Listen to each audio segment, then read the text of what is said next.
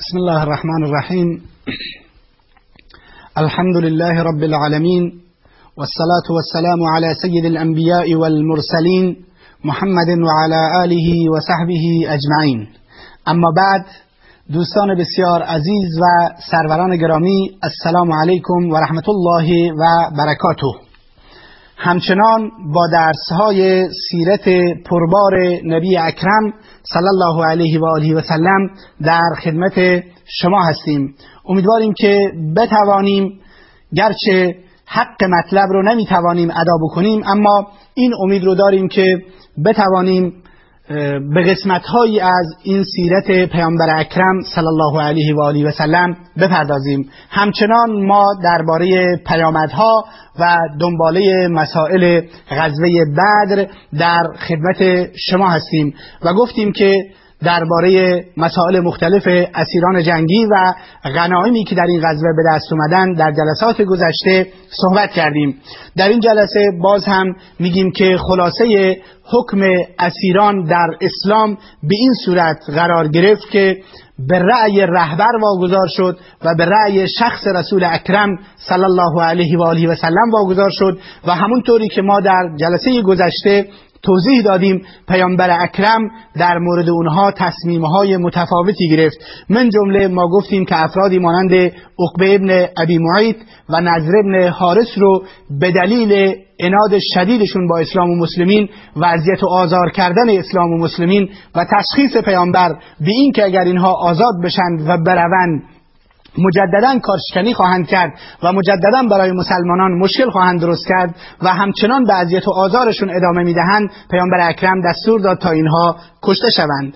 اما باز هم ما متذکر شدیم که پیامبر بر بعضی ها منت گذاشت و اونها رو آزاد کرد. افرادی مانند ابو عزه جمحی رو پیامبر اکرم وقتی که متوجه شد که ایشون دخترانی رو تحت سرپرستی خودش دارد و سرمایه هم ندارد که فدیه بدهد و تشخیص آن حضرت این بود که ایشون فریب خورده فریب قرش رو خورده و در این جنگ شرکت کرده و فردی معاند قبلا سابقه بدی علیه اسلام و مسلمین ندارد. پیامبر اکرم بر ایشون منت گذاشت و ایشون رو آزاد کرد. اما از اشخاص دیگری مانند عباس ابن عبدالمطلب نوفل ابن حارس و عقیل ابن ابی طالب و تعداد دیگری که در اسارت اسلام و مسلمین اومده بودند از اونها فدیه گرفت و اونها رو آزاد کرد.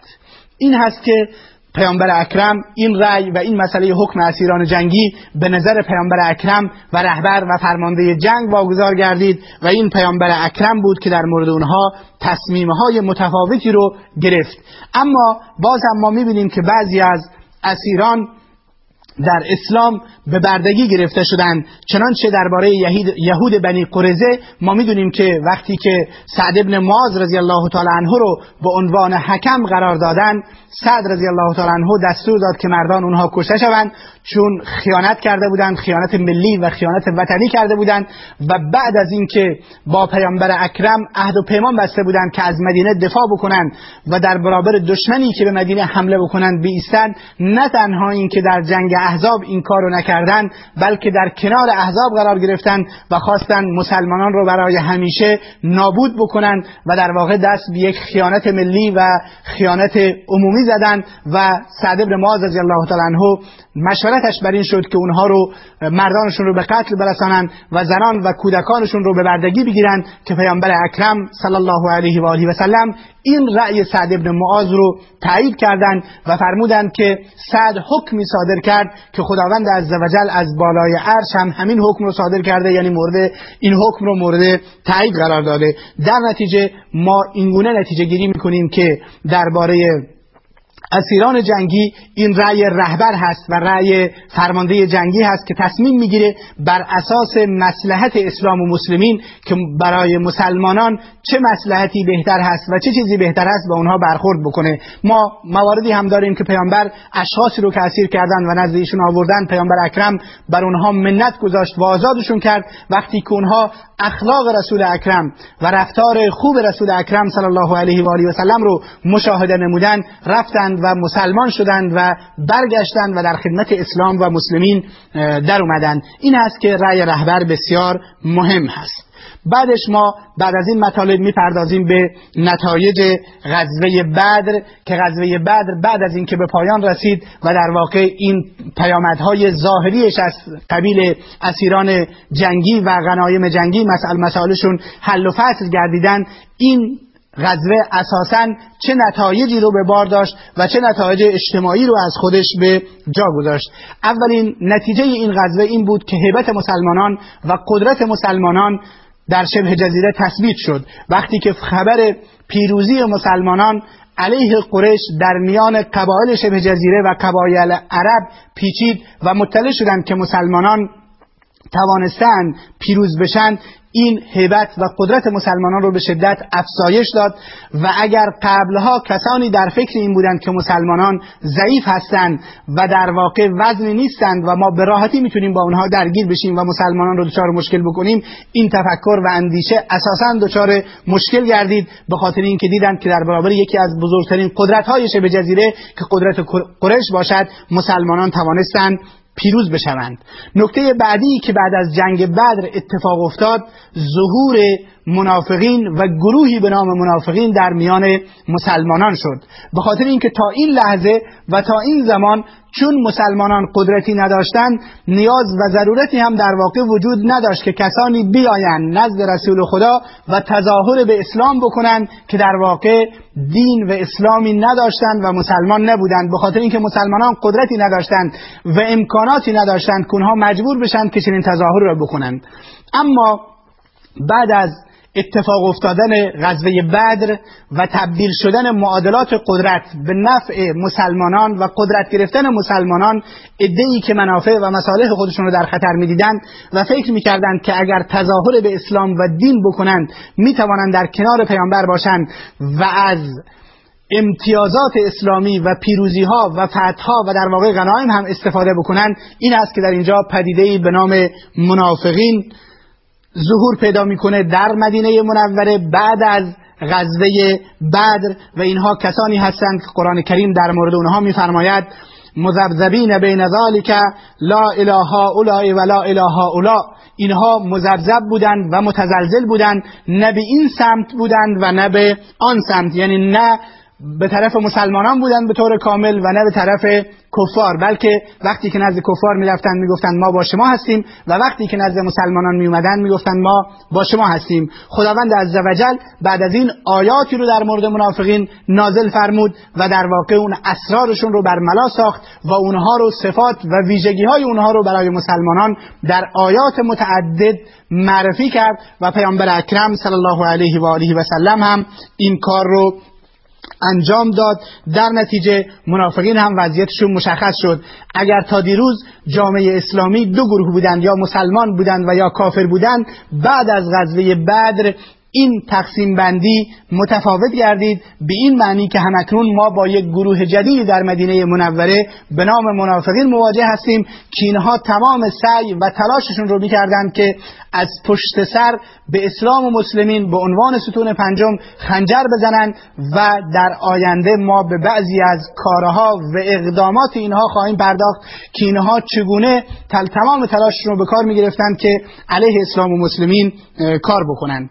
نتیجه دیگری که جنگ بعد در واقع به همراه داشت شکست مادی و معنوی قریش بود.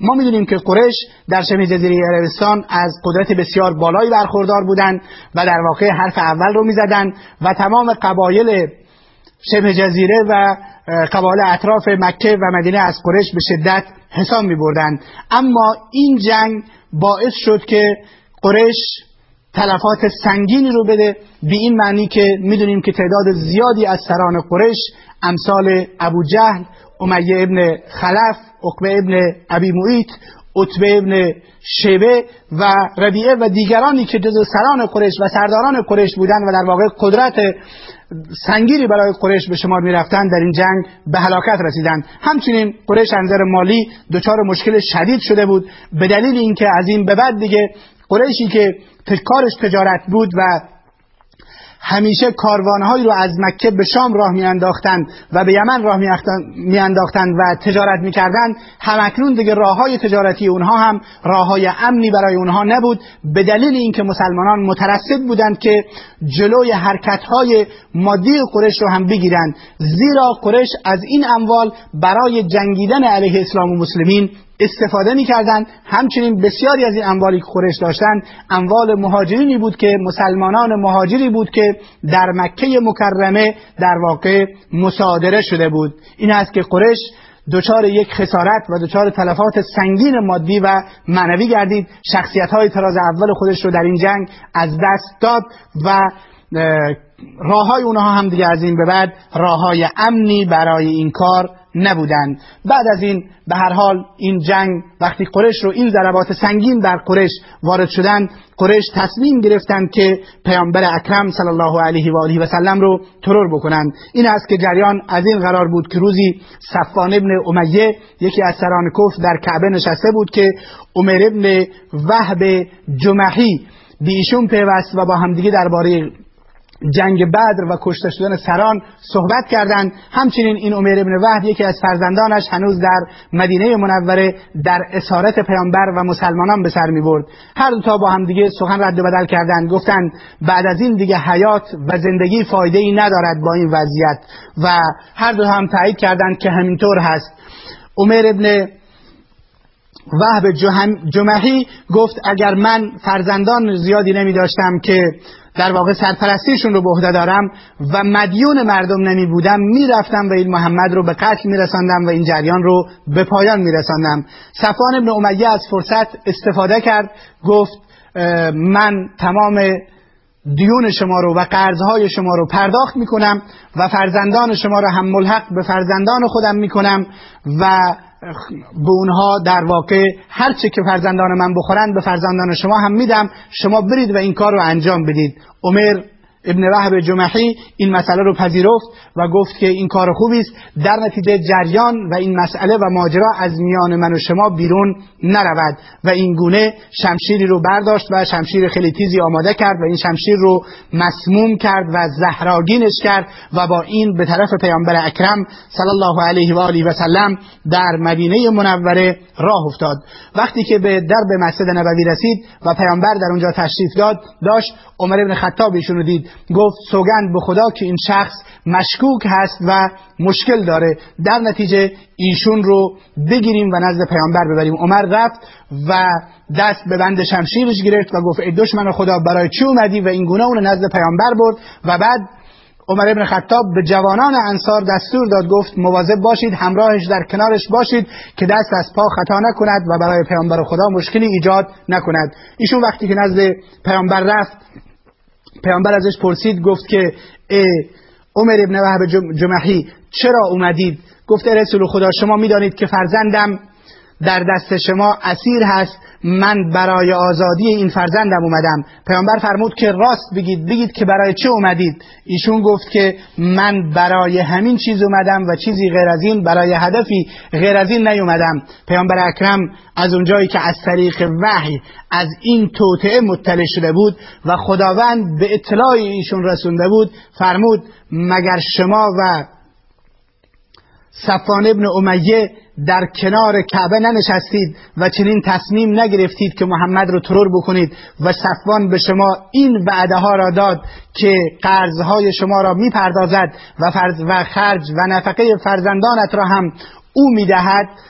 چرا دروغ میگی؟ سرانجام عمر ابن وهب جمعی تسلیم شد متوجه شد که پیامبر خدا از طریق وحی مطلع شده و یک مقداری هم دست حیرت به زبان برد که چگونه ایشون مطلع شده در حالی که این خبر را غیر از من و صفوان کسی دیگر از این خبر هیچ اطلاعی نداره. این هست که یقین نمود که ایشون پیامبر خداست و این گونه عمر ابن وهب جمعی مسلمان شد و بعد از اینکه مسلمان شد پیامبر اکرم صلی الله علیه و آله و سلم ایشون رو اکرام نمود و فرزندش را که در دست مسلمانان اسیر بود گفت اگر شما دوست دارید فرزندش رو آزاد بکنید زیرا که همکنون مسلمان شده است و اینگونه فرزندش رو هم آزاد کرد و این توطعه ترور پیامبر اکرم که در واقع دومین بار بود که نقشه قرش نقشه می‌کشید که پیامبر ترور بکنه هم نقشه براب شد و نتونستن پیامبر خدا صلی الله علیه و آله و سلم رو ترور بکنند. و این رو ما از این ماجرا درس های زیادی می‌تونیم بگیریم. یکی از درس ها این هست که همیشه تاغوت ها و شیاطین و صاحبان زر و زور در این فکر هستند که دعوتگران اسلامی رو تصفیه جسدی بکنند و ترورشون بکنند و بکشند همونطوری که ما امروز در بسیاری از نقاط جهان شاهد این مسئله هستیم که دعوتگران ما صرفا به خاطر فکر و اندیشهشون کشته می‌شوند.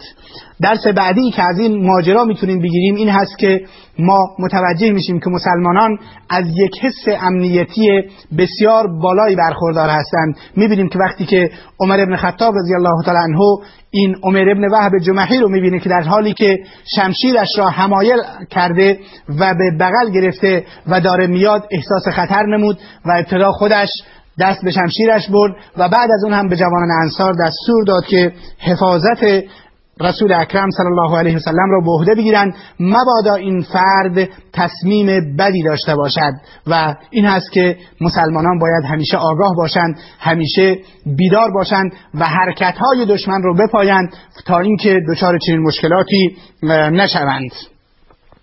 مسئله دیگری که در این ماجرا اتفاق افتاد وقتی که عمر ابن وهب جمحی نزد پیامبر اکرم صلی الله علیه و آله و سلم اومد فرمود ان ام بهی صباحا. یعنی همون چیزی که امروز به عنوان صبح بخیر یا این کلمات رو خیلی استفاده می‌کنن اینطوری گفت. گفت صبح بخیر. پیامبر اکرم فرمود خداوند به ما تحیتی عنایت فرموده و به ما دعای عنایت فرموده که از دعای شما به مراتب بهتر هست. و اون السلام علیکم هست که دعای اهل بهشت هست. اینو ما می‌بینیم که پیامبر اکرم در این مقطع هم از اینکه آداب اسلامی و مسائل شرعی زیر پا گذاشته بشوند پیامبر اکرم اجازه نمی‌داد و دستور داد که ما تهیتی به نام سلام داریم و به این تهیتی که شما میگید یعنی ان انبهی سباهن به این توجه نمی کنیم این جا دارد که ما مسلمانان هم از این مسائل همین گونه استفاده بکنیم. بعدش اخلاق نبی اکرم صلی الله علیه وسلم در اینجا به نمایش گذاشته می شود که با وجود اینکه ایشون به نیت قتل پیامبر اومده بود پیامبر اکرم صلی الله علیه وسلم ایشون رو بخشید و از ایشون انتقام نگرفت. بعدش عمر وقتی که مسلمان شد قدرت ایمان بالا و نیروی ایمانی بالایی از خودش نشون داد. به طوری که گفت ای رسول خدا من آماده ام که به مکه برگردم و در اونجا مردم رو به اسلام دعوت بدم و کار دینی و اسلامی در مکه مکرمه انجام بدم و این قدرت ایمانی مسلمانان رو میرسوند که وقتی که در یک ملاقات با رسول اکرم صلی الله علیه و آله و سلم دگرگون می‌شدند و آماده خدمت و آماده دعوت برای اسلام و مسلمین می‌شدند. دعا بکنید که خداوند عزوجل به ما توفیق عنایت بفرماید که ما هم از این درسهای ایمانی نبی اکرم و اخلاق والای رسول اکرم صلی الله علیه و سلم و از این درسها و عبرتها عموما پند بگیریم و در زندگیمون از اونها استفاده بکنیم. تا جلسه دیگر السلام علیکم و رحمت الله و برکاته.